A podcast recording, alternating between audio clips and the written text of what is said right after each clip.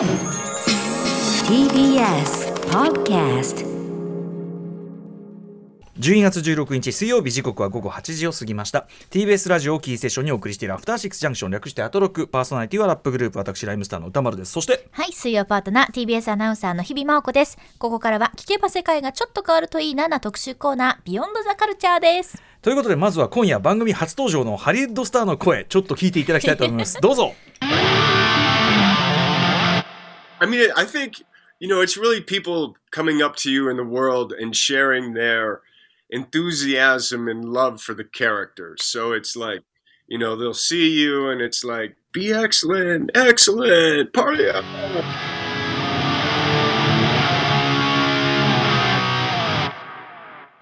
はい。ということでお聞きいただいたのは、はい。えーマトリックシリーズジョン・ウィックシリーズなどでおなじみキアヌ・リーブス。だいぶご ご機嫌感がねですね。ってきましたけどね。はいな感じのいいですね。ということで、えーどんなことを話していたのかは吹き替え付きで改めて後ほど聞いていただきますが、まあ、最後の方で、ね、あのみんながこう B エクセレントパーティーオンってね言ってくれてん。だこと言ってましたけど、このまずこの B エクセレント、まあ、正確には Be excellent to each other ね。そうですね。はい。えーこのセリフについてお話を伺いたい。今夜のゲスト高橋ヨシキさんです、えー高橋良樹さん曰く B エクセレント to each other アンドパーティーオンっていうってね、これは映画史上いや人類の歴史上においても非常に重要な言葉である、まあ間違いないと思うんですね、うん。えーこれより重要な言葉があるかって言われたらちょっと思いつかないぐらい、うん。はい、これまあ、ビルビルとテッドシリーズを代表する決め台詞っていうことですけど、はい。えーなぜその重要なのか、うん。うん。まああのーまあ、ビルとテッドのあの映画見ていただければ分かるんですけども、あの人類の未来がこの言葉にかかってるんですよね。うんうんで、まあ、あと実際そのお互いね excellent であれっていうのは、うんうんあのまあ、例えばまあそのなんだろういろんなその哲学者とかですね、うん。その宗教のひ宗教の思想とかね、あのとかまあなんかそういうこう人たちがうん。言葉手を変え品を変え言ってきたことなんですよ。うんうんでもそういう人たちが言っても別に心に響かないんですよ。ビルとテッドがうん。Be excellent to each other って言ってくれるのが、まあ大事ということですね。まあ、その時代その時代に響く言い方を皆さん考えてきたんでしょうけども、でも時空を超えてビルとテッドが1位ですから、それは。時空超えてるからそうそう超えてるからまあ、実際救ってるし実際作ってるし、実際作ったのビルとテッドだけなんで。これ大事なのは、その B エクセレントエクセレントであれお互いにってここですかねやっぱね to each そうです other ね。Be とこですか Be ね excellent to each other ですね。お互いに excellent であるね。誰あのお互いに対してエクセレントだったらもう間違いなくエクセレントじゃないですかってい。うかそのエクセレントっていうのは単体でね、要するにすごくいいみたいなね、はいいいいって一人じゃ成り立たないっていうか、うん。ことでもあるじゃないですか。そうですね。良きことというのはさ、その関係性からしか生まれないっていうか、んうんうんうん。まあ、まあ、さ全くその通りですね、だからまああのいや本当にだからそのお互いエクセレントであるようにみんなが努力していったらね、世の中もっと良くなるはずなんですよ、うんうんうん。ね。やっぱビルとテッド成分が足んないんじゃないですか？この最近本当。なるほどね。みんなちょっとだから毎日ビルとテッド見るとかさ、うんうん。いやでもだからこそ新作作ったんじゃない？そっか今。そうですよ。だから絶対そうだと思いますよ、うん。だって、うん。いや終わり方っていうか、まあ、あんまり終わり方言ってもしょうがないけど、うん。今回の終わり方は明らかにそこに向けたメッセージっていう感じしましたけどね。やっぱ多分なんか未来人が戻ってきて、うん。今作んないとダメだって言ってうんうん作らせたんじゃないかなと思うんほどね、ですけどね。はい。それこそえ映画の中の話みたいだけどね、ええあプラスそのさ、えっと Be excellent to each other で、and party on do ね、うん。要するに盛り上がってこうぜ。盛り上がっていこうぜ。ね はい。この後半も大事。後半も大事ですね、やっぱあのなんだろうこうあの新規作ないですからね、はい。やっぱあのガンガンぶち上がっていこうぜっていうのは人間の生き方としてあの究極に正しい。なるほど。あだからのぶち下がってたら死んじゃいますからね。そうかそうか。んだからぶち上がっていきましょう。お互いお互いお互いよくあれ、うん。上がってこう。上がってこいおお互い最高でいようぜ、そして上がってこうってダブルでうん。もう最強ですよね。確かにこの2つの精神があれば大丈夫。だからさっきの日比さんのミクシーも精神としては party on なんですよ。パーティーオンじゃうんね。いいんじゃないかな。毎日そう思ってますよでも、今最近俺あのあんまり party on できない時代になっちゃってるんですけどもね。しかし心は常にね party on していきたい、上げていきたい。と思ってます、さらにビルとテッド精神をともにやりたいということで、はい。えー非常に、まあ、あのこのセリフの話をしてきましたが映画自体もとってもエクセレントであるということでこれをそれから振り返っていきましょう。参ります。映画「ビルとテッドの時空旅行音楽で世界を救え」公開記念ビルとテッドシリーズってこんなにエクセレント特集、えー、 and キアヌ・リーブスアレックス・ウィンターラジオ独占インタビュー。 Excellent。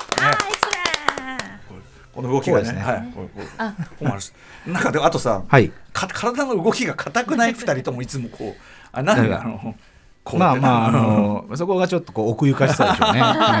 奥ゆかしさ。あの動きの硬さが。でも見たらみんな真似したくなると思うんだけどね、はい。えー今夜の特集まず改めてゲストをご紹介しましょう、えービルとテッド、えーそしてイウォークを愛する映画ライターデザイナー高橋ヨシキさんです。いらっしゃいませ。よろしくお願いします。この間この間っていうか今年のあれぐらいかな、は内藤英介監督とねあのうん。ちょっと長い対談したんですよ、なるほど。で最初に会った時の話を内藤さんがされてて、金沢映画祭で会いましたと、はいはい。で打ち上げのその飲み会で,、うん。で歌丸さんと YOSHIKI さんが、うん。まあ、すごい議論してましたと、うん。イウォークについてっつって。本当かな？そんなことありましたっけ？はい、あの何度同じ話をしてるんだっていう、すいません。はい。はい。まああのヨークの話は毎日してます。毎日している、これはい大事なこと、これも大事ですよね。はい、ということで、吉木さんのご紹介、ひさんからお願いします。はい、ご紹介します。映画秘宝や週刊プレイボーイなどにコラムや映画表などを寄稿されています。さらに毎週金曜日に更新しているメールマガジンクレイジーカルチャーガイドでも映画コラムを配信中。著書も多作多えー多数あり、えー最新はイーストプレスから発売中の映画ライターテラサ・ホークさんとの協調、ヨシキ・ホークのファッキンムービートークです。そして現在は監督作の激怒を制作中でいらっしゃいます。はい、えーこの番組は9月2日水曜日、まあ、水曜日だったんだけど、あの日比さんお休み週で、はい。えー山本貴明アナウンサー来てね、まあ、高木接待企画でしたけどね、映画の中の好きな食事シーン特集以来の。ああれすごかったですよね、うん。はい、僕もちょっとあの、二の句が告げないような状態になるという 貴重な体験をさせていただきましたね、変なはい、変な人ですね、本当にね。面白かった、ははい。い、えーでですねちょっと今日はあの YOSHIKI さんこの番組の後にもうはい。お忙しいと思いますが、あい残っていただいて、はい。あのマンダロリアンの話しようぜっていう。あ出た。はい。はい。はい出た、はい。い、や今週でほらシーズン2そうなんですよ。が終わっちゃうから。こんなことしてる場合じゃないんですよ いねやでもジタバタしたともうカウントダウンが始まってるんで。ジジタバタしても新しいエピソード別に見えるわけじゃないから、確かにそれはそういやでも悲しいですよ僕は。もう今週でまたね終わってしまうのかと思うと、やばいですよね。毎週楽しみで楽しみで。僕もあの毎週金曜日はマンダロリアンの日ってことにしてうち、で正座して見てますね。あーなるほど。え。これでも YOSHIKI さんに怒られると思うけど僕はい。仕事終わった後に帰ってきて、さあ見るぞっつってね、うんこうやってやって見る、そしたらやっぱ一日仕事で疲れてるんでしょうね。ね何度となく寝てしまうんですよ。そうでで終わって、ええでパッて目覚めてピピロロロローっつって、あはい。クレジットであ今日監督この人なんだみたいな。あらら それは相当お疲れじゃないですか。そうなんですよ。ビルとテッド成分が足んないんじゃないですか。そうかもしれない、そういう 何でもそこに落としていただいて 今日も何でもエクセレントな感じに持っていきたいと思ったからね、後ほどじゃあ別冊もね、あのポッドキャストの方もよろしくいやお願いしますもう大変ですよ、マンダロリアン、本当にね、うんうんもうあの世界中ではいみんながギャーとか言ってるフォースの揺らぎを感じますね、毎週。だからその、そうだよね、毎週毎毎回毎回ギャーってくる。そうそう、僕毎週。ちょっと僕そのギャーっつうか、あまりに確信にはい。さっさと迫りすぎではぐらいに思ってますよ。そこマンダロリアンすごくいいところで、うんうんうん。あのなんか全然持たせないですよね、うんうんうんあのあれボバフェットどうすんのと思ってたら、うん。じゃあみたいな、うんうんそういう感じでいくじゃないですか,、はいはいはい。だからそのサクサク感も含めポンポンポンといくてすごくいいと思いますね。はい。あの別冊アフターシックスジャンクションの方ではまあネタバレというかねあのマンダロリアン見てる前提でのお話していきたいと思いますんでよろしくお願いします、はい。そしてあの監督作ね激動、はい。まあ撮影はクラン、あ一旦クランクアップしてですね。はい。で残りをそう、ね、あのニューヨークロケするって話があってのうん。このコロナウイルスになっちゃって、そうですね、あのーちょっとあのこんこんこまあ、ちょっと僕も遅れに遅れてたんですけども、えあの今月いよいよそのオールラッシュといってね、うん。一応全部をその脚本通りに台本通りにつないだものを、あのーの試写っていうか、まあ、はい。うちうちでね、うん。やってそこからまた問題点を見つけ出して、うん。あの編集をさらに重ねていくってことなんですけど、うんうん。その最初のオールラッシュと呼ばれる編集を、うん。今これ今日僕もあのうち出る2秒前までやってましたから。ああそうですか、ええ。うんうんあのでも面白いですね、うん。やっぱあのね、僕は本当これあの、うん。すごく幼稚なこと言うようですけど、ええ。僕もだからその子供の時からうん。8ミリ撮ったりとかね、うん。いろいろやってて、はい。で今でもまだ思うんですけど、うん。全然関係ないところで撮ったのが、はい。つながるとつながって見えるのが あまりにも楽しすぎて、うんうんうんニコニコしながらやってますね。ああでもそうねいう現象的な楽しみが、本当にだって映画ってそういうことですもんね。そういうことです。うん。うん。嘘の空間が生まれるっていうかね時空がまさに時空が生まれるっていうか。だからあだからそんなすごいすごい初歩的なところに、うんうんあの日々、うん。バカみたいに感動してますね。なるほどね。おーとか言って自分で。自分でやっておーじゃねえだろうって。いやでもそれでもいいんじゃないですか？い。いんじゃないですか、はいまあすごい劇も楽しみにしてます。ありがとうございます。はい。といったあたりで今日本題はですね、えーまあ、ビルとテッドシリーズ、えー、と今夜はそのスピードとかマトリックスよりも前にですねキアヌ・リーブス原点ともいえるこのコメディ映画シリーズビルとテッドシリーズ。キアヌ・リーブス二枚目なんかイメージ持ってる人とか結構意外に思うぐらいらしいんですけどね今となっては。あ。でも僕あのスピードが公開された時も、うん。マトリックスが公開された時も、うん。テッド大丈夫かと思いましたよね。逆に。そう。だってテッドでしょみたいな。そうそう。そういうノリがあって。なんかでだもキアヌ・リーブス本人に近いのはなんかね、らうん。こっちって感じしますけどね。バンドもやってどうかな？近いかな？そんなことはないか。うん。まあ、うん。ほあのまあでも近いかもしれないですよね、うんうんあの真面目でまっすぐだしね、うんうんうんまあ、バンドやってたりさ。そうですね。バンドもやってるし、公園でパン食べてたりする姿見るとさ、うん。まあでもほらあのあのビルがいないから、うん、本人には。二人揃って、ね、二人揃ってなんです一が必要だからね。さあということで、えーとまあ、ビルとビルとテッドシリーズ、えー実に29年ぶりの最新作、ビルとテッドの時空旅行、音楽で世界を救えが、あさって18日金曜日から日本公開されるということで、まあ、ビルとテッドシリーズ、まあ、本当、YOSHIKI さんのね、あの文章がすごく、あのビルとテッド関連の文章がすごい素敵で、まあ、それで改めてこう YOSHIKI さんにお願いするしかないと思ったんですけど、えー、とキアヌ・リーブスとアレックス・ウィンターに、まあ、ラジオ独占オンラインインタビューできるということで、えーと YOSHIKI さんにあの、まあ、質問というかね、その事項を考えていただいてのそのリモート割りとなりました。はい。あの映画表11月号のレビューも素晴らしかったです。し、あの今週の週プレのね、うん。あの文章も本当にこれを見読むだけでも本当にグッとくるというようなあれでございました。ということで。全力で押したいね、うん、うん。いや本当に、であとそのやっぱ YOSHIKI さんのね YOSHIKI さんがほん真面目な人なんでね。あの何それ？なので、あのいい文章ですよ。あありがとうございます。ははい。い、はい。いいこと言ってる。で、えーいろいろ伺っていく前に、まずはそのビルとデッドシリーズ、えーそして最新作ビルとデッドの時空旅行、音楽で世界を救えがどんな映画なのか、簡単にご紹介しておきましょう。はい、ご紹介します。ビルとテッドシリーズは、キアヌ・リーブスが演じるテッド・ローガンと、アレックス・ウィンターが演じるビル・プレストンの2人が、時空を超えて冒険を繰り広げるコメディシリーズとなっています。第1作は1989年、ビルとテッドの大冒険のビルとテッドは、カリフォルニア州のサンディマス高校に通う高校生です。ワイルド・スター、ワイルド・スタリオンズという自分たちのバンドでロックスターになることを夢見てバンド練習に励む毎日。しかし学校の成績は絶望的で全教科落第。そんなビルとテッドの前に遥か未来からルーファスという男がやってきたことからビルとテッドは時空を超えた旅に出ます。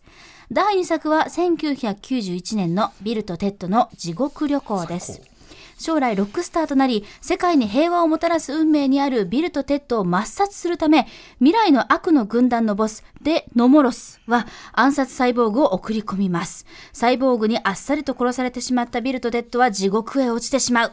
ビルとテッドは生き返るために死神に戦いを挑みますそしてそこからおよそ30年後が舞台となる最新作、ビルとテッドの時空旅行音楽で世界を救え。音楽によって世界を平和に導くはずだったビルとテッドでしたが、未だに世界を救う曲を生み出せずにくすぶっていた。そんなビルとテッドの前にまたまた未来から死者がやってきて、77分25秒後に世界を救う曲を完成させなければ世界が消滅すると告げられます。ビルとテッドは世界を救うために家族を巻き込みながら再び時空を超える冒険に出るというエピソードになっております。ビルとテッド役のキアヌ・リーブスとアレックス・ウィンターのほか、地獄旅行に登場した人気キャラクター、死神役のウィリアム・サドラーが続投です。そして今作の監督は、ギャラクシークエストなどを手掛けたディーン・ギャラクシークエストギャラクシー、ギャラクシークエスト、失礼しました。手掛けたディーン・パリソット。そして脚本は全シリーズを手掛けるクリス・マシスンとエド・ソロモンとなっております。はい、まあ、ざっくりして、ね、説明でございますけども、はいはい、ビルとデッドシリーズ、えっと、YOSHIKI さんは、ビルとデッドシリーズは、最初はもうリアルタイムで映画館とかリアルタイムに見ますね、うんうんうん。うんはい、であのその後だから2が出た後は、あの2番館で 2,、はい。二本立て上映とかもあって、結構行きましたね、はい。で僕もまさににその2の時に、はい。そのそれこそ映画秘宝とかすごい YOSHIKI さんの文章になるかもしれない下手すると、それであのーあこんなのがあるんだと思って2作目ちょっとから後追いでしかもその2番館で2本立てを見に行ってめっちゃ好きになって、とか今でも2作目すごい好きなんだけども、はいはい。まあそのリアルタイムでご覧になってたと。そうですね。で追っかはい。追っかけたぐらい好きだった、うん。どのあたりがうんその頃だから、まあ、今日さっきツイッターにも書いたんですけど、なんか輸入雑貨屋でね、あのやっぱ手ビルのねあのアクションフィギュアとか買いましたよ。それね足持つとこうギター吹く弾くみたいな手の動きするんですけど、後ろにプラグがついてて、ええ。なんか別売りのカセットテープを入れてなんかすると、はい。なんかなんか動きがあるのかな？なんかっていうやつなんですけどその別売りのやつ持ってなかったんで、ふーんとか言って終わっちゃったってことがありましたけども、はいはいあの本当に昔あのあとそのすごい苦労して、それはインターネットより前ですから、うんうん。あのすごい苦労してなんかビルとテッドのその大冒険の T シャツを探して買ったんですけど、うんうんうん。夏に友達ん家泊まりに行った時に、うんうん。あまりにも暑くて、近くにあるあの小学校のプールに忍び込んで泳いじゃおうぜっつって、行った時にそこに忘れてきちゃったの。うんうんだからなくしちゃったって話なんですけどまあそれはどうでもいいですね。あのそうかそんな時代か、はいじゃあ映画秘宝なわけねえや映画秘宝じゃないですね。そんなはいそんな昔だもんね、ええそうだそうだ。いやでも本当あのなんだろう。ななんかねあのビまあ、僕はあのもちろんそのこの後で話しますけど、ね同時代にやっぱりその例えばウェインズワールドがあったりとかですね、からまたあのビーバスバットヘッドがあったりと、いわゆるそのスラッカー2人組の男の子が主人公のなんとかっていうのいろいろとまずスラッガーというのを改めてちょっと説明しておくと。えー、とスラッガーっていうのはあのまあなんつうのあのふまあ、ぐうたらってことですよね、あのまあ、ぐうたらで、まあ、そのなんつうの日々だらだら過ごしてるような感じ、プラスマリファナみたいな感じですけど、白白人の男の子2人がうん。ロック好きで、まあロック好きで。まあ、家のなんか地下室とかで部屋があって、バンドやったり。バンドやったりソファー座ってマリファナ吸ったり。してると、ううん。んまあそうですね、であとあとはだからまあそうですね。その頃まあ有名な漫画だと。まあそれでちょっとオタクだったりして例えばなんかそのコミックのコンベンションにすごい行くとかね、なんかまあいろいろそういうのありますけども、そのスラッガーカルチャーみたいなものが、その90年代。だからこれあれですよ。あのスラッガーのまあ曲国といえば、あのービッグリボースキーの、リボースキーが完全にスラッガーですよね。あああいう感じだと思ってます、あれの高校生版だと思えばまあいいかな。ガウン着て暮らしてるみたいな。ガウン着て暮らしてるみたいな。めんどくさいから。あの買い物もそれで行っちゃうみたいなね。そういう感じがスラッガーですね。はいはい、それ YOSHIKI さんの金銭にそこまで触れた、他にもだからそれこそウェインズワールドがあった中で、うん。はいやっぱビルとテッドすごい好きってなったのは？うん、あのいや、っていうか、まあ、全部好きなんですけど、ウェインズワールドもあのビーバスバットヘッドも好きなんですけども、うんうんあのなんて言ったらいいのかな、あのビビルとテッドはやっぱりこう、あのその、まあ、残りの2人と違くて、うん。ちょっと崇高な使命を帯びていて、んうん。しかもそれをちゃんとあの、まあ、あの満たすんですね、うんうん。でちゃんとその実現させるっていんうんうところがあって、そこにすごいなんかあの、まあ、夢があるかあるなっていうことを感じたし、うんそれとあとなんかこのあのビルとテッドは本当にその2人で完結してる感じもすごい好きなんですまあそれはみんな結構そうですけどね、うんううん。ん。ババディとしてのバディとしての、だからうん。うん例えば1作目のビルとテッドの大冒険なんか見てもらっても分かるんですけども、クラスあの学校のシーンあるのにクラスメートと交流ゼロですからね、うん友達いねえな友達いないのお互いしかないっていうね、あとお父ちゃんとかね、うんまあ、その辺のなんかこうあのこじんまりしたその中にいる人が、うんうん。まあ、人類の歴史を救うことになるっていうところが、まあまあっていうかまあ本当に好きなところって言ったら全部説明することになりますけどこれ。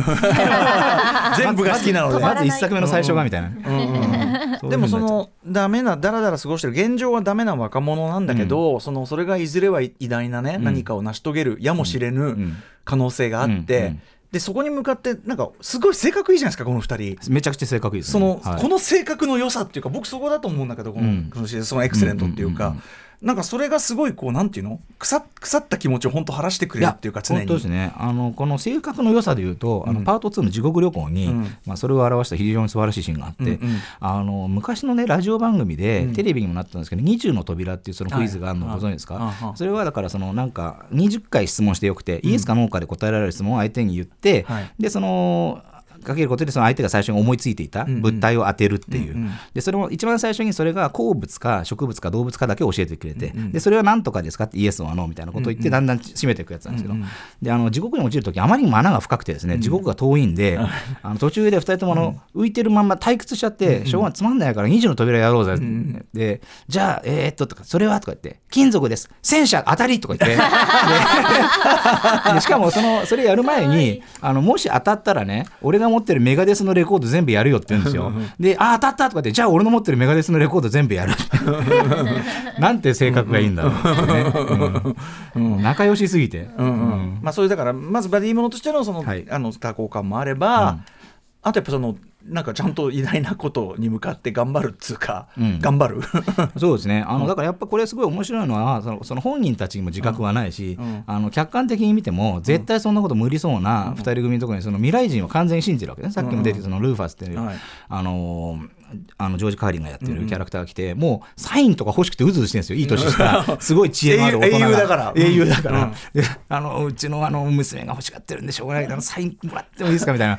あのでそんなことってあんの？みたいなことなんですけど、でもこれって今回の話もそうですけど、はいあのじじ実際にあることですよね、うんうん。だからみんな何者かになる可能性を常に若い子なんか特に秘めてるわけで、うんうん。だからそれが何どうどうやって世界を救うことになるかっていうのは誰にだってあったかもしれない、あるかもしれないことなので、うんうん。まあだから実話だと思ってますね僕は。ああなるほど、うん。よしきさん自身がねその今回のシュープレイの文章でも、はい。まあ、非常に救われたみたいなことを書かれてるけど、うんうん。そういうような部分がやっぱあった？ありますね、でやっぱりあのいやまあそのまあ、い いそのいろんな映画にね叩きのめされたり救われたりっていうことの中で言ったら、やっぱりなんかビルとテッドはあのすごく落ち込んでる時とかでも、あのまあ、必ず見たらニコニコできるしなんとなく、まあ明日も頑張るかぐらいの気持ちにはさせてくれるようなもんだと思ってますけどね。うんちなみにシリーズとしてねこのやっぱはい。29年経って続編作られるぐらいで、やっぱりその世界的にカルト的な人気っていうのがある、うん、なると思うんですね、うん。うんはい、もちろん。どういう感じの 支持なんですか？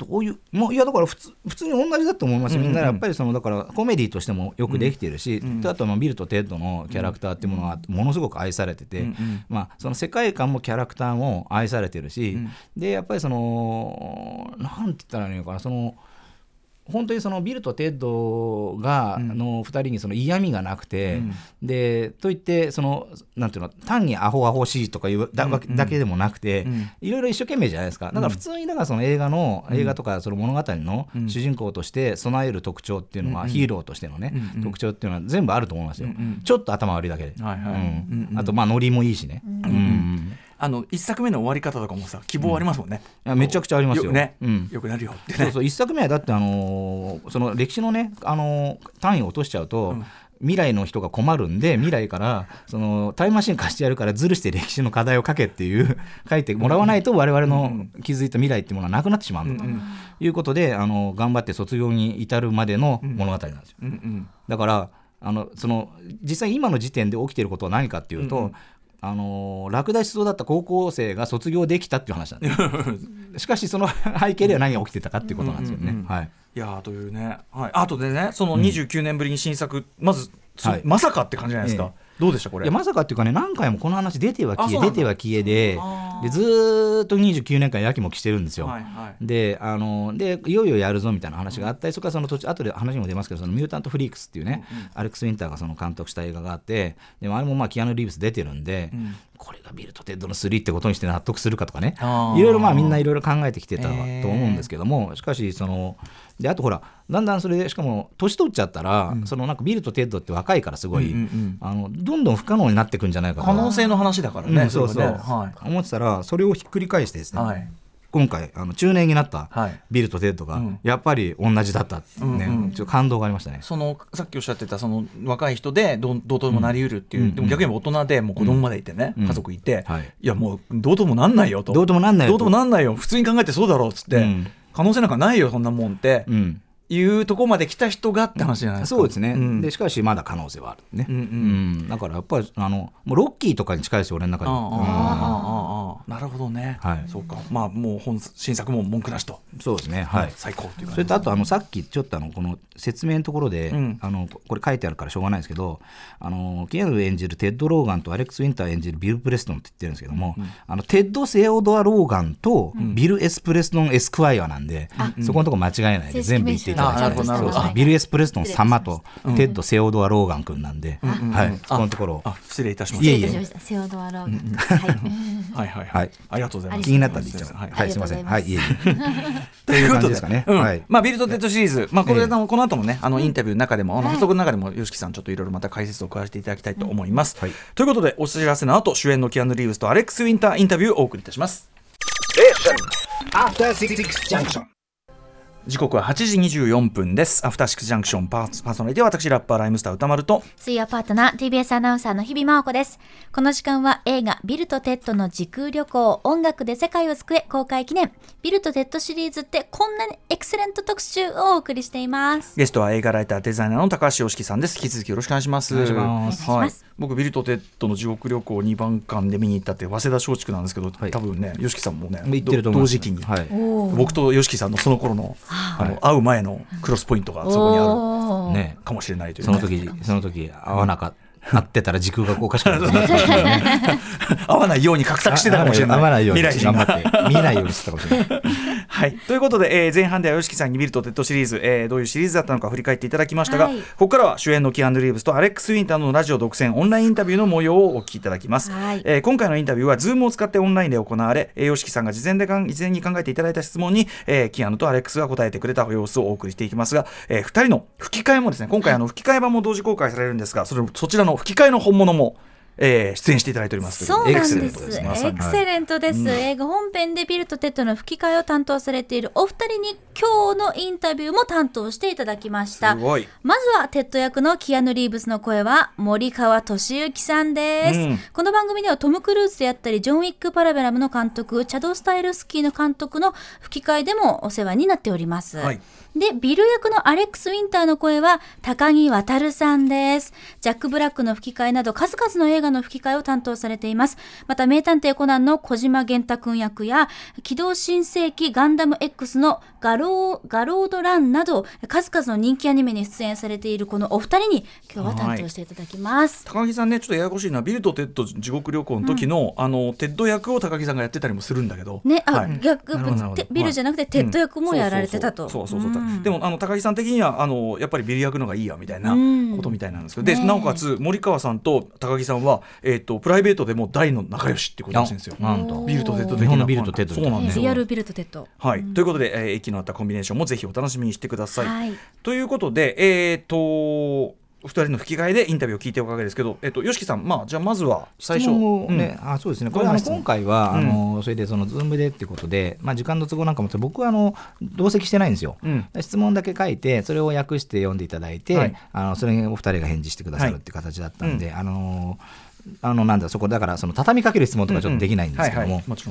そんな感じですかね、うん。でまあじゃあ1問目なんですけども、はい。さっきも出てきた、えっとその98年代から90年代頭っていうのは、うん。そのまあ、音楽とかコミックとかその映画とかでもそのスラッガーカルチャーが非常に、あの花び花開いた時期で,、ん。でただまあそのスラッガーの人たちってやっぱあのなんていうの自分の半径すごい狭いところで暮らしてて、ビルとテッドは、まあ、めちゃくちゃそのタイムマシンを使って時空を超えてですね歴史上の偉人とか重要人物とまあ交流を深めていくわけですけども、うんうん。あのでそれそれができたのも彼らが非常にそのオープンマインドで明るいっていうね、うんうん。ところがあると思うんですけどもあのこのサンディマスの落ちこぼれだった高屋上の高校生のビルとテッドがね、実は家庭環境も結構複雑なんですけども、うんうんうんうん。どうしてそんなにあの明るく前向きなあのなんていうのこう、にそすくすく育つことができたのかなっていうことをちょっと聞いてみました。はい、はい。それでは、えー、二人の回答どうぞ。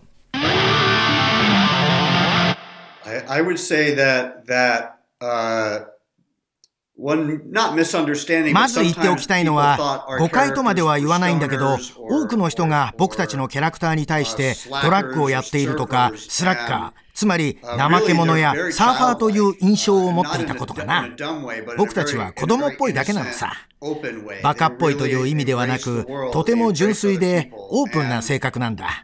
ビルとテッドは世界を受け入れ周囲の人々も受け入れ出会う人々に対して思いやりを持って接してきた。この作品のコメディ要素とハートはそこから来ていると思うんだアレックスとも話し合ったけどビルとテッドは両親や自分たちが置かれている状況に心を痛めているんだ。でも、それをポジティブな力に変えることができるんだ。どんな状況でも2人はへこたれず、逆境の中でも常に希望を持ち続けているんだよ。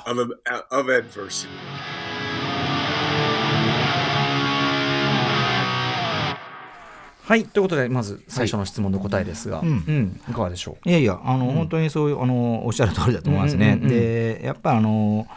ななんだろうこうあのそのビビルとテッドのそのなんだろうはねその今回も出てきますけどミッシーっていうね、両方の 義理のお母さんになった元高校の同級生っていう、同級生の先輩かな少しね、うんちょちょっと年上。ちょっと上なんね、あの人がいてそれがまた今度はあの またちょっと別の人と関係を持ってしまうということで、ええっていううん。あの結構そこの辺あのでこの間はこの間この間までうちの母ちゃんだったけど今はお前の母ちゃんだよな、みたいな話とかを明るくできるっていうところも含めてちょっとなかなかあの得難い明るさがありますよね本当にね。うん。なんか特に最初の方ほどそのテッドとお父さんの関係だとか、はいはい。ちょっとこうなんていうかな実はその意外とヘビーだよねってあいう。テッドとお父さんの関係は非常にヘビーで、テッドのお父さん軍人で、うんうん。でまあすごいあのスパルタ教育やりたいんですよね。うんうん。でなんまあでもそそんなこそんなことをそんなに別にその超シリアスに痛々しく描いてるわけでは全然ないですけども、うんうんうん。そのテッドのお父さんそしてミッシーとの因縁も今回3作目でね、うんうん。はい。きっちり描かれて、はいはい。もうあの号泣しますね。うんうん。まあ、ミッシーでは号泣しないですけど、あのテッドのお父さんとのね、あの関わり方っていうのは今回本当に決着をつけたと思ってて、すごく良かったですね。お父さんのもつきですかそうですよね。そうですよね。見事なことだと思います。はい。さあということで続いての質問。はい、えっ、と次ですね、えっ、とこれはあの要はもう1作目からね31年の時が経っていると、でまあビルとテッドは基本的にその年月の間にまあまああの結婚してね子供を設けて、まあ、結婚のそのプロポーズする時も一緒にやってましたけど、ええ。この結婚相手っていうのはあの中世のイギリスから連れてきたお姫様なんですが、えっとまあそのそこの家庭がちょっとあのビルとデッドは問題あると思ってないんだけども、うん。奥さん奥さん方2人は、うん。あのちょっとやや問題を感じていて、うん。それで、まあ、あのグループじゃないその家族で、うん。カップルでセラピーに来てくださいって言われたら、うん。あの 2, 2カップルで行ってしまうってところがええ今回のオープニングですね、ええうんうん。であの普通カップルセラピーっていうのはそういう意味じゃないんですけどって、そのセラピストの人が言ったら、うんうん。いやカップル2つでカップルのカップルだろうとか言って、あのよく分かってないってね、っていうことあったんですけどもしかしこのあい、あのーこれこれだけの間が空いてね、ええ。同じ人たちが同じ役を演じてっていう中で、うん。その空白の30年はどうやってその作って中でね、埋めてったのかなってことをちょっと伺いたいと思って聞いてみました、はい。それではお二人の回答どうぞ。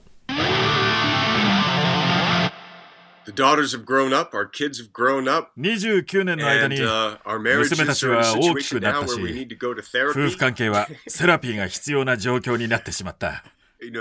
そんな中未来から人がやってきて再びビルとテッドの物語が動き出し前作の後彼らがどのような人生を送ってきたのか観客にそれとなく教えてくれる。他にどんなことがあるかなアレックス I mean,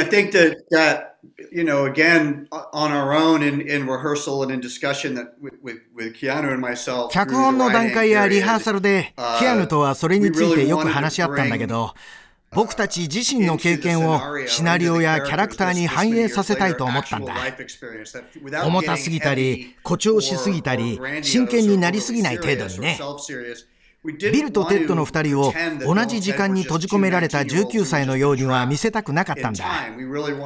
前作以降彼らが経験してきた紆余曲折や人生を表現したかった。映画での描かれ方はさりげないかもしれないけど各シーンを演じる上でそこは大切にしたよ。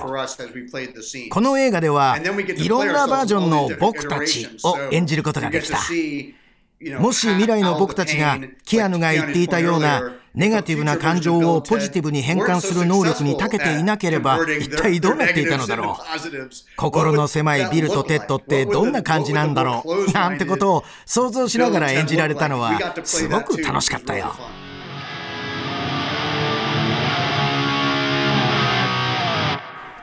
はいということで、うんこれですね。うん。あのまあ、予告を見たらね、うん。分かることだと思うんで、まあ、あのネタバレもなくて言っちゃうと思うんですけど、あの要はですね今回まあそのなんだろうこのビルとテッドは前回の最後で、あのなんだろうそのみす素晴らしいその人類をユナイトする曲を作って、世界にあの平和とその調和をもたらすはずなんですけども、前の時それあの演奏する時に、やべえ練習してないって、ね未来の俺たち連れてきてやらせようぜっつって、ずるしてごまかしたじゃないですか。ねだからその曲はできてないんですよね。うんうんうん。でだからじゃあそれをあのしかも今回その新しく未来からやってきた、あのルファスの娘さん。娘さんに、ううあのちょっと時空がめちゃくちゃなことになりそうなんで、その今から何時間後までに、その世界を救う曲作ってねって言われていつもの考えで、これやっぱ未来の俺たちから盗んでくれよくねって、はい。いうことで始めて未来を見に行ったら割と自分たちが見たくなかった資料の未来の自分たちも見てしまって、あれちょっとあれ感じ悪くねみたいな、あのあなんだよ気をつけようなとか言って。そういうところすごく可愛いんですけどね。うん、やっぱりあの、まあ、そういうこと考えながらみんなやっていった方がいいと思いますね、本当にね。なんかそのあの要要するにそのなんていうかな子供っぽいガキっぽいね、うん。キャラクターとして登場した2人を、まあ、もちろんその相変わらずこう無邪気なというかね、感じではあるんだけど、うん。そのこのアレックス・ウィンターさんおっしゃってることなかなか重要だなと思ってて、うん。そのなそれが2人がでもそのなんていうの、永遠の19歳みたいな、はいはい。そういうふうにはしないようにしたって、うん。これ結構重要な、いやそこは重要だと思いますね。うんうんうん。まあだからあのそれなりに頑張ってる感がすごい出てて、うん。僕はすごい好きですね。うん。うん。なるほど。あのまああのまあでもちょっと最初の方で、ええあのこれはネタバレにならないように言い,、ますけど、うんうん。あのテッドがね、うん。そのグループセラピーに行った時に、うん。あのテッドとビルは奥さんは自分たちのことを、うん。あの自分たちコンビと同じぐらいうんうん。愛してくれるって確信があるから、ええええ。なんかネガティブな話が出てくるとか、はい。1ミリも考えてないんですよ。ででそれが出てきちゃった時に、うんうんうん。ああの理解の枠を超えちゃって、うんうん。ちょっと何が起きてるのか分かんなくなる瞬間の芝居っていうのはすごいんで、うんそれをちょっと楽しみにしていただきたいんです。なるほど、はい、さあ、えーあとねあの未来に行ってその感じ悪い、どういうどう感じ悪い二人かってところが見どころですもんねまあ、それも見どころですね。うん。はい。うん。でもちゃんとその20、30年ぐらいがちゃんとあの物語になってるんですね。空白じゃないように、うん。ちゃんとここで完結してるってことなんですね。そうですね。あとそのやつらのズルはね、うん。そのタイムマシンを使ったズルを、うんやっぱそのそのままにはしなしてない3作目じゃないですか。そうですね、はい、そこが偉いなっていうかそこも偉いですよね。やっぱそのタイムトラベルものってとかくさ、うん。えそれいいのっていう問題がやっぱ生じるじゃない、まあ、確かに。その1作目と2作目は基本的にビルとテッドは、うん。タイムマシン使ったズルで解決してるっていうことは うん。言えるんですけど。それは若いうちならじゃあいいとしてそうそう。ね、うん。どういうビルとテッドのタイムマシンの使い方は独特で、うん。あの結局だからその誰かと対決になったり危機に追い込まれた時に、うん。っていうのがもし全部終わったとして 終わってからタイムマシンで今より前の時間に戻って俺に都合のいいもんをそこに隠してあったとか言って、でそれあるからもう、もっぺん戻んなくていいんですよね。だから念じるだけで OK っていう究極のタイムマシンの使い方をしてきた全部のタイムトラベルが言えるけどねそのテネットとかテネットやろうと思えばねねうん。そこにあるもういやだからもう勝ってんだよね。そうそうそうそう。だから勝った方が考えたことは通用するっていう考え方なん。でね。ってことはもう勝ってんだよ。勝ってんだよ。勝ってんだよ。みたいなそうそういう感じですよ。うんはい。まあ、でもそこに関してちゃんとこうね、はい。決着もつけてる3作目ということです。はい、続いての質問。で次はですね僕あのビルとテッドの地獄旅行のエンディングはちょっと映画史上最高のエンディングだと思ってるんですけども、でこのなんだろうその世界が本当にその音楽に感動して世界がいい方に変わるっていうエンディングですけど、僕はこれは本当にビルとテッドの地獄旅行は、うん。それと同じ効果を、うん。実際にスケールは小さいかもしれないけども、うんうん。もたらしたと思ってますね。世界中でビルとテッドの地獄旅行を見て、うん。あのエンディングを見てる人はあの中でそのワイルドスタリオンズの演奏を聴いてる世界中の人と同じ気持ちに絶対になるはずなんでこれがあまりにも究極のハッピーエンドすぎるので、うん次どうすんの？っていうのは、みんなが思ったことなんですけど、あのその3作目のアイデアはどこから生まれたんでしょうということですね。はいはい、えー、それではキアヌ・リーブスアレックス・ウィンターさんの回答をお聞きください。Well, thank you for that. 嬉しい評価をありがとう前作が最高潮の終わりを迎えたことで逆に今回の映画を底辺からスタートすることができた.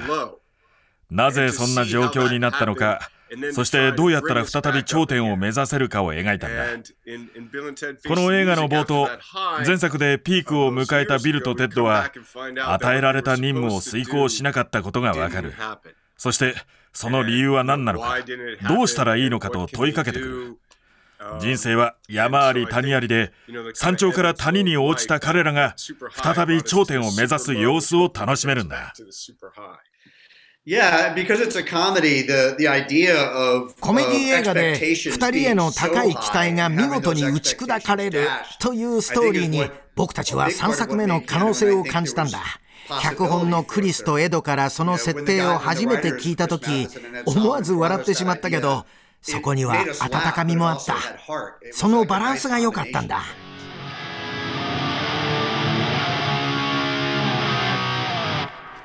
はい。というね、はい。まあ、超いいところから始まったからあの、うん。終わったからこそ、うん。もうもう超悪いところっていう。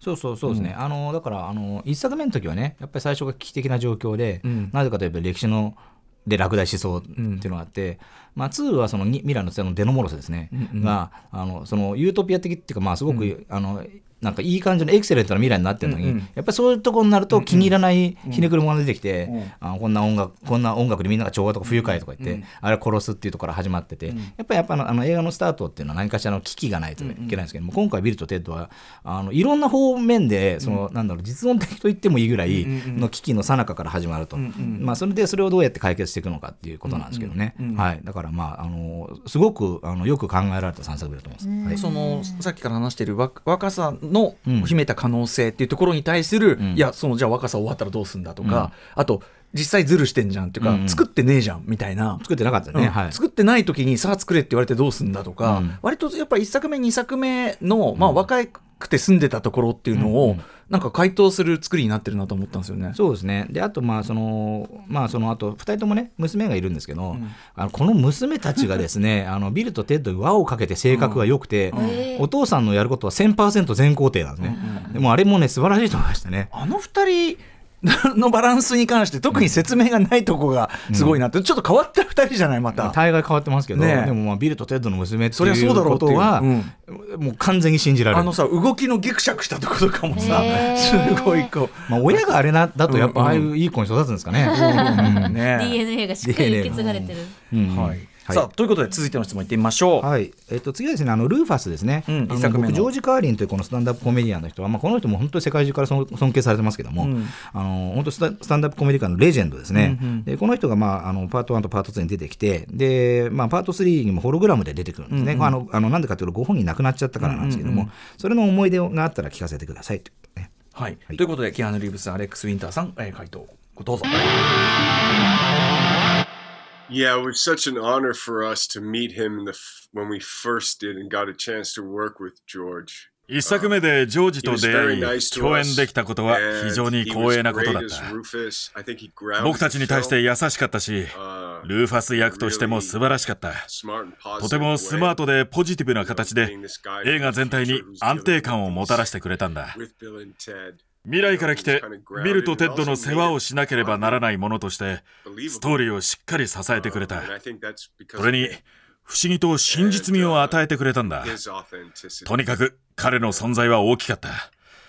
彼と出会い一緒に働くことができて本当に良かったよ Yeah, I mean, he was a huge inspiration for, for you know, our generation. 僕たちの世代は彼からとても大きな影響を受けたからあまりないことなんだけど彼と初めて会った時は嬉しくて興奮したよ。すごく存在感があって優しく頭の切れる知的な人だった。キアヌも僕も演じやすかったのを覚えているよ。その後も仲良くしてもらいたまに会えるのが楽しみだったね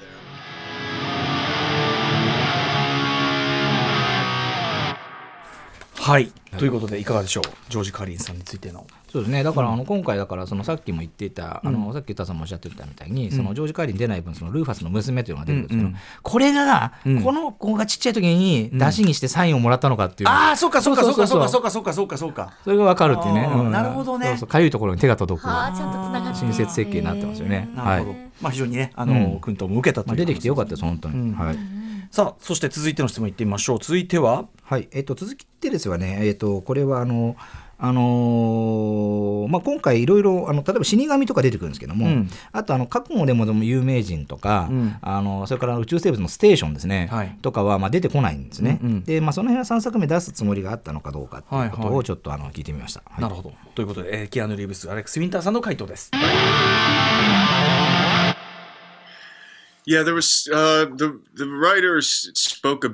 そのことについては、脚本家たちと話し合った。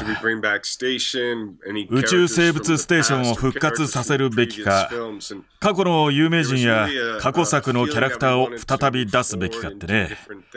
あでも、前進して新しいことに挑戦したいという思いがあったんだ。だけど、ウィリアム・サドラーが演じる死神だけは、今回も出して、バンドの一員に加え仲間として迎え入れたいと思ったんだステーションや他のキャラクターのその後についてももちろん話し合ったよ結局.出さなかったけどね I mean, it was a very complicated movie to work out, and 複雑で組み立てるのが大変な映画だった。過去作品の精神を受け継ぎつつも独立している作品にしたかったからね。過去2作の焼き直しにだけはしたくなかった。脚本家のクリス・マシスンやエド・ソロモンはすごく独創的だから彼らが自由に新しいキャラクターを考案したかったというのもあるかもね。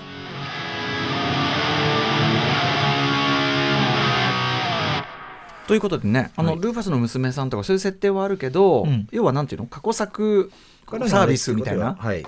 ところは、うん。まあそんなに走んなかったっていうか。そうですね。あのちょこちょこあるんですけども、それはだからそのなんだろうそのあくまでもそういうあっていうぐらいのことで、まあ、本筋は本筋で今回語るべき物語があるので、うんうん。あんまりそのトリビアルなところに引っ張られないようにしたってことだと思うんですけど、はい。歴史上の有名人ってところでねまた別のね別の面白い別の方向の有名人が来るから。ねいや今回はねだってあのドラム担当がね、どうして見つけたのかってまあそれはちょっとお楽しみということで、はい。はい、えー続いての質問は何でしょう？えっと、続いてはですねこれあのビルとテッドはまあ本当にカルト的な人気があるんですけども、うん。これまでどういう狂っ狂ったとかあのすごいとんでもない、うんうんクレイジーなファンに出会ったことがあるかっていうのをちょっと聞いてみました。はい、お二人の回答どうぞ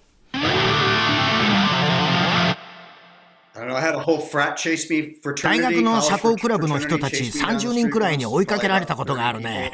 数えたわけじゃないんだけど、そのくらいに感じたよ。多分酔っ払ってて大声を出していたんだ。そんな経験はキリがないね。キアヌはどうかな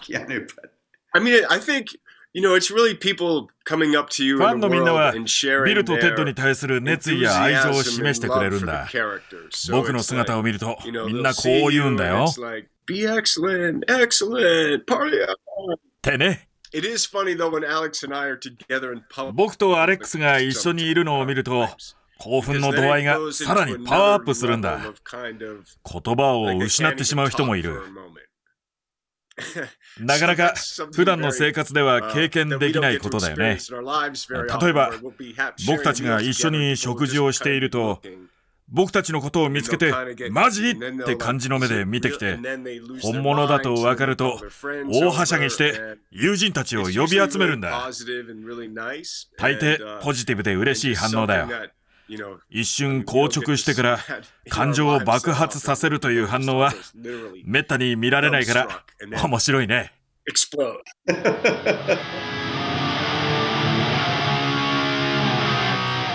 はいということで、まあ、アメリカ本国というかね、ではもういかに本当にマジでカルト的なや人気を誇ってるかっていうのをね、はい。証明するような話ですねこれね。うん、だから僕は本当キアヌ・リーブスのファンの人にもそういう人いると思うんですけど、僕は本当何の映画でキアヌ・リーブス見てもテッドだと思っちゃう。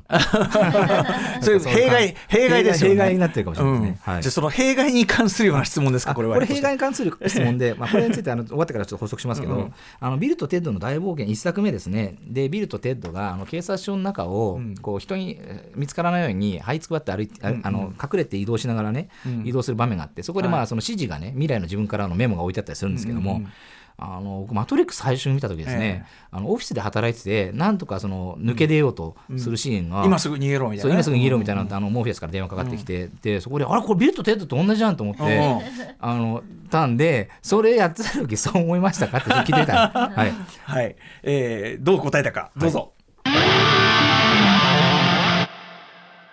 Uh,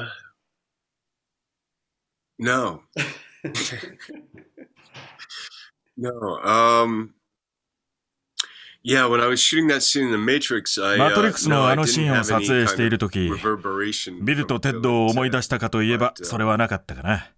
でも、別の時間軸では解明できるのかもね。ビルとテッドには SF 映画の要素もある。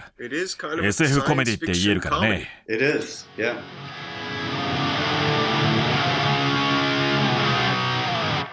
あの貯めて貯めて貯めてからの NO っていうね。いやいやなんていい人なんだと思って。あの考えてくれたら一応ね。普。通これ考えないですよ、うん。うん。あのだからサービスで「うん。あったあった」っていうか「かいやないでないうん。ないない」っていうかどっちかなのに。一週間まあ本気で思い出そうとしてくれてたんで 僕はちょっと感動しましたね。しかも、まあうん。それ後であの別の時間軸ではありえたかもしれないとかどんどんなに優しいフォローなんですか？聖人君子じゃないかと思いますね。でしかも「マトリックス」は SF だからビルとテッドも SF だしねとか言って、うんうんうんあの僕その場にいないのになんかこんなに気遣ってもらうことが インタビュー史上ないで。す忖度が。こんな優しい人いるんだと思って、確かに確かに。でも感動しましたね「マトリックス」だってさ撮影ずいぶん昔だから、うんうん多分本当に考えてくれてる感があの時間だったんでしょうね。そうそう。でも本当考えなくても別にいいのに、ん。なんていい人なんだってことですね。はい。はい。ちょっとねこれあの放送時間的にはちょっとお時間来ちゃったので、はいはい。まあ今日はあの YOSHIKI さんあの、ね別冊アフターシックスジャンクションもお付き合いいただくんで一個実はねちょっと突っ込んだ質問をね、あの特にアレックス・ウィンターさんにしてるところがあるんですがそれはちょっと別冊の方にはい。ね、回そうかな。あのビビルとテッドの話はね一通りできたんでね。はい。はいといったあたりでいい人ですよ本当。ううんんだからキアヌ・リーブスいい人伝説っていっぱいあるじゃないですか。うんうんうんそれをそれをリアルで食らった感じがします、ね。今今まさにまさに。うん、はいということで、えーキアヌ・リーブスアレックス・ウィンター主演ビルとテッドシリーズ29年ぶりの最新作「ビルとテッドの時空旅行音楽で世界を救え」はあさって18日金曜日から全国公開となります。エクセレント。はいイエーイそして今日今回協力していただきました森川俊之さんと高木渉さんがビルルとテッドの声を担当した日本語吹き替え版も同時上映となりますはい、えー、よしきさんお知らせ事などありますか？あそうですね。あの明日と明後日にですねあの前あれアトロクでもお話したのか、うんうん、あのザ・ルームという、うんうんうん、ちょっと頭の,、ええ、あの変な映画があるんですけども、はいまあ、あの、面白い映画ですね、うんうん、あのあれですよあのあのあれがね映画化したテルフランコがジェームズ・フランコが。ジェームズ・フランコがあのディザスターアーティストというね、うんはい、あのその映画の制作経緯を映画化したものがあるんですけども、うん、これのそのアメリカとかイギリスとかだとそのスプーン投げたりね、うんうん、みんなで突っ込みながら見る上映形態が確立してるん。ですけど、それをどうしても日本でやりたいっていう人が頑張ってですね、えっと17日と18日明日と明後日ですね、川越オフロードビレッジっていうところで、川越オフロードビレッジというところで、ドライブインシアターの形式で上映することになったんですね。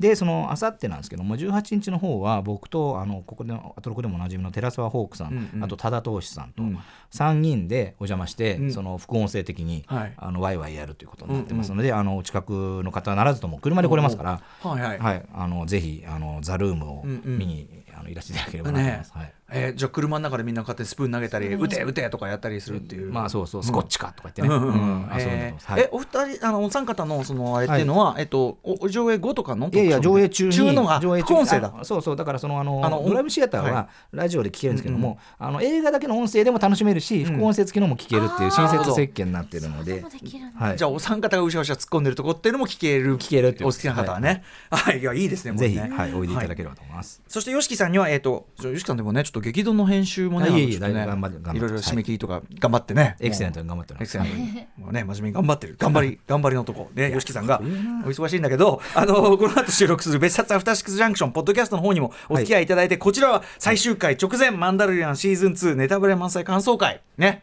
やろうかと。はい、吉木さん、まあ、僕もいろいろまた吉木さんがどう見たのか教わりたいしね、まねうん、あいや、そうです、何も教えることないですけど、ね、僕も本当、毎週、毎週ガーンとか言ってるだけですよ。うん、でも棒、棒とか分かんないから、洗濯棒分かんないから、棒とかね。棒とか、はい、棒とかの話お願いします。はい、はい、ということで、放送もよろしくお願いします。はい、えー、ということで、ここまではビルとテッドシリーズってこんなにエクセレント特集でした。キアヌ・リーブス、アレックス・ウィンターさん、えー、お二方ね、本当にありがとうございます。ありがとうございました。えー、あとね、そのあの森川さんと高木さんも本当にありがとうございました。はい、えー、ヨシキさん、最後はやはりこの言葉で締めましょう。はい Be excellent to each other and party on, dude! ヨシキさんありがとうございました。ありがとうございました。After Six Junction.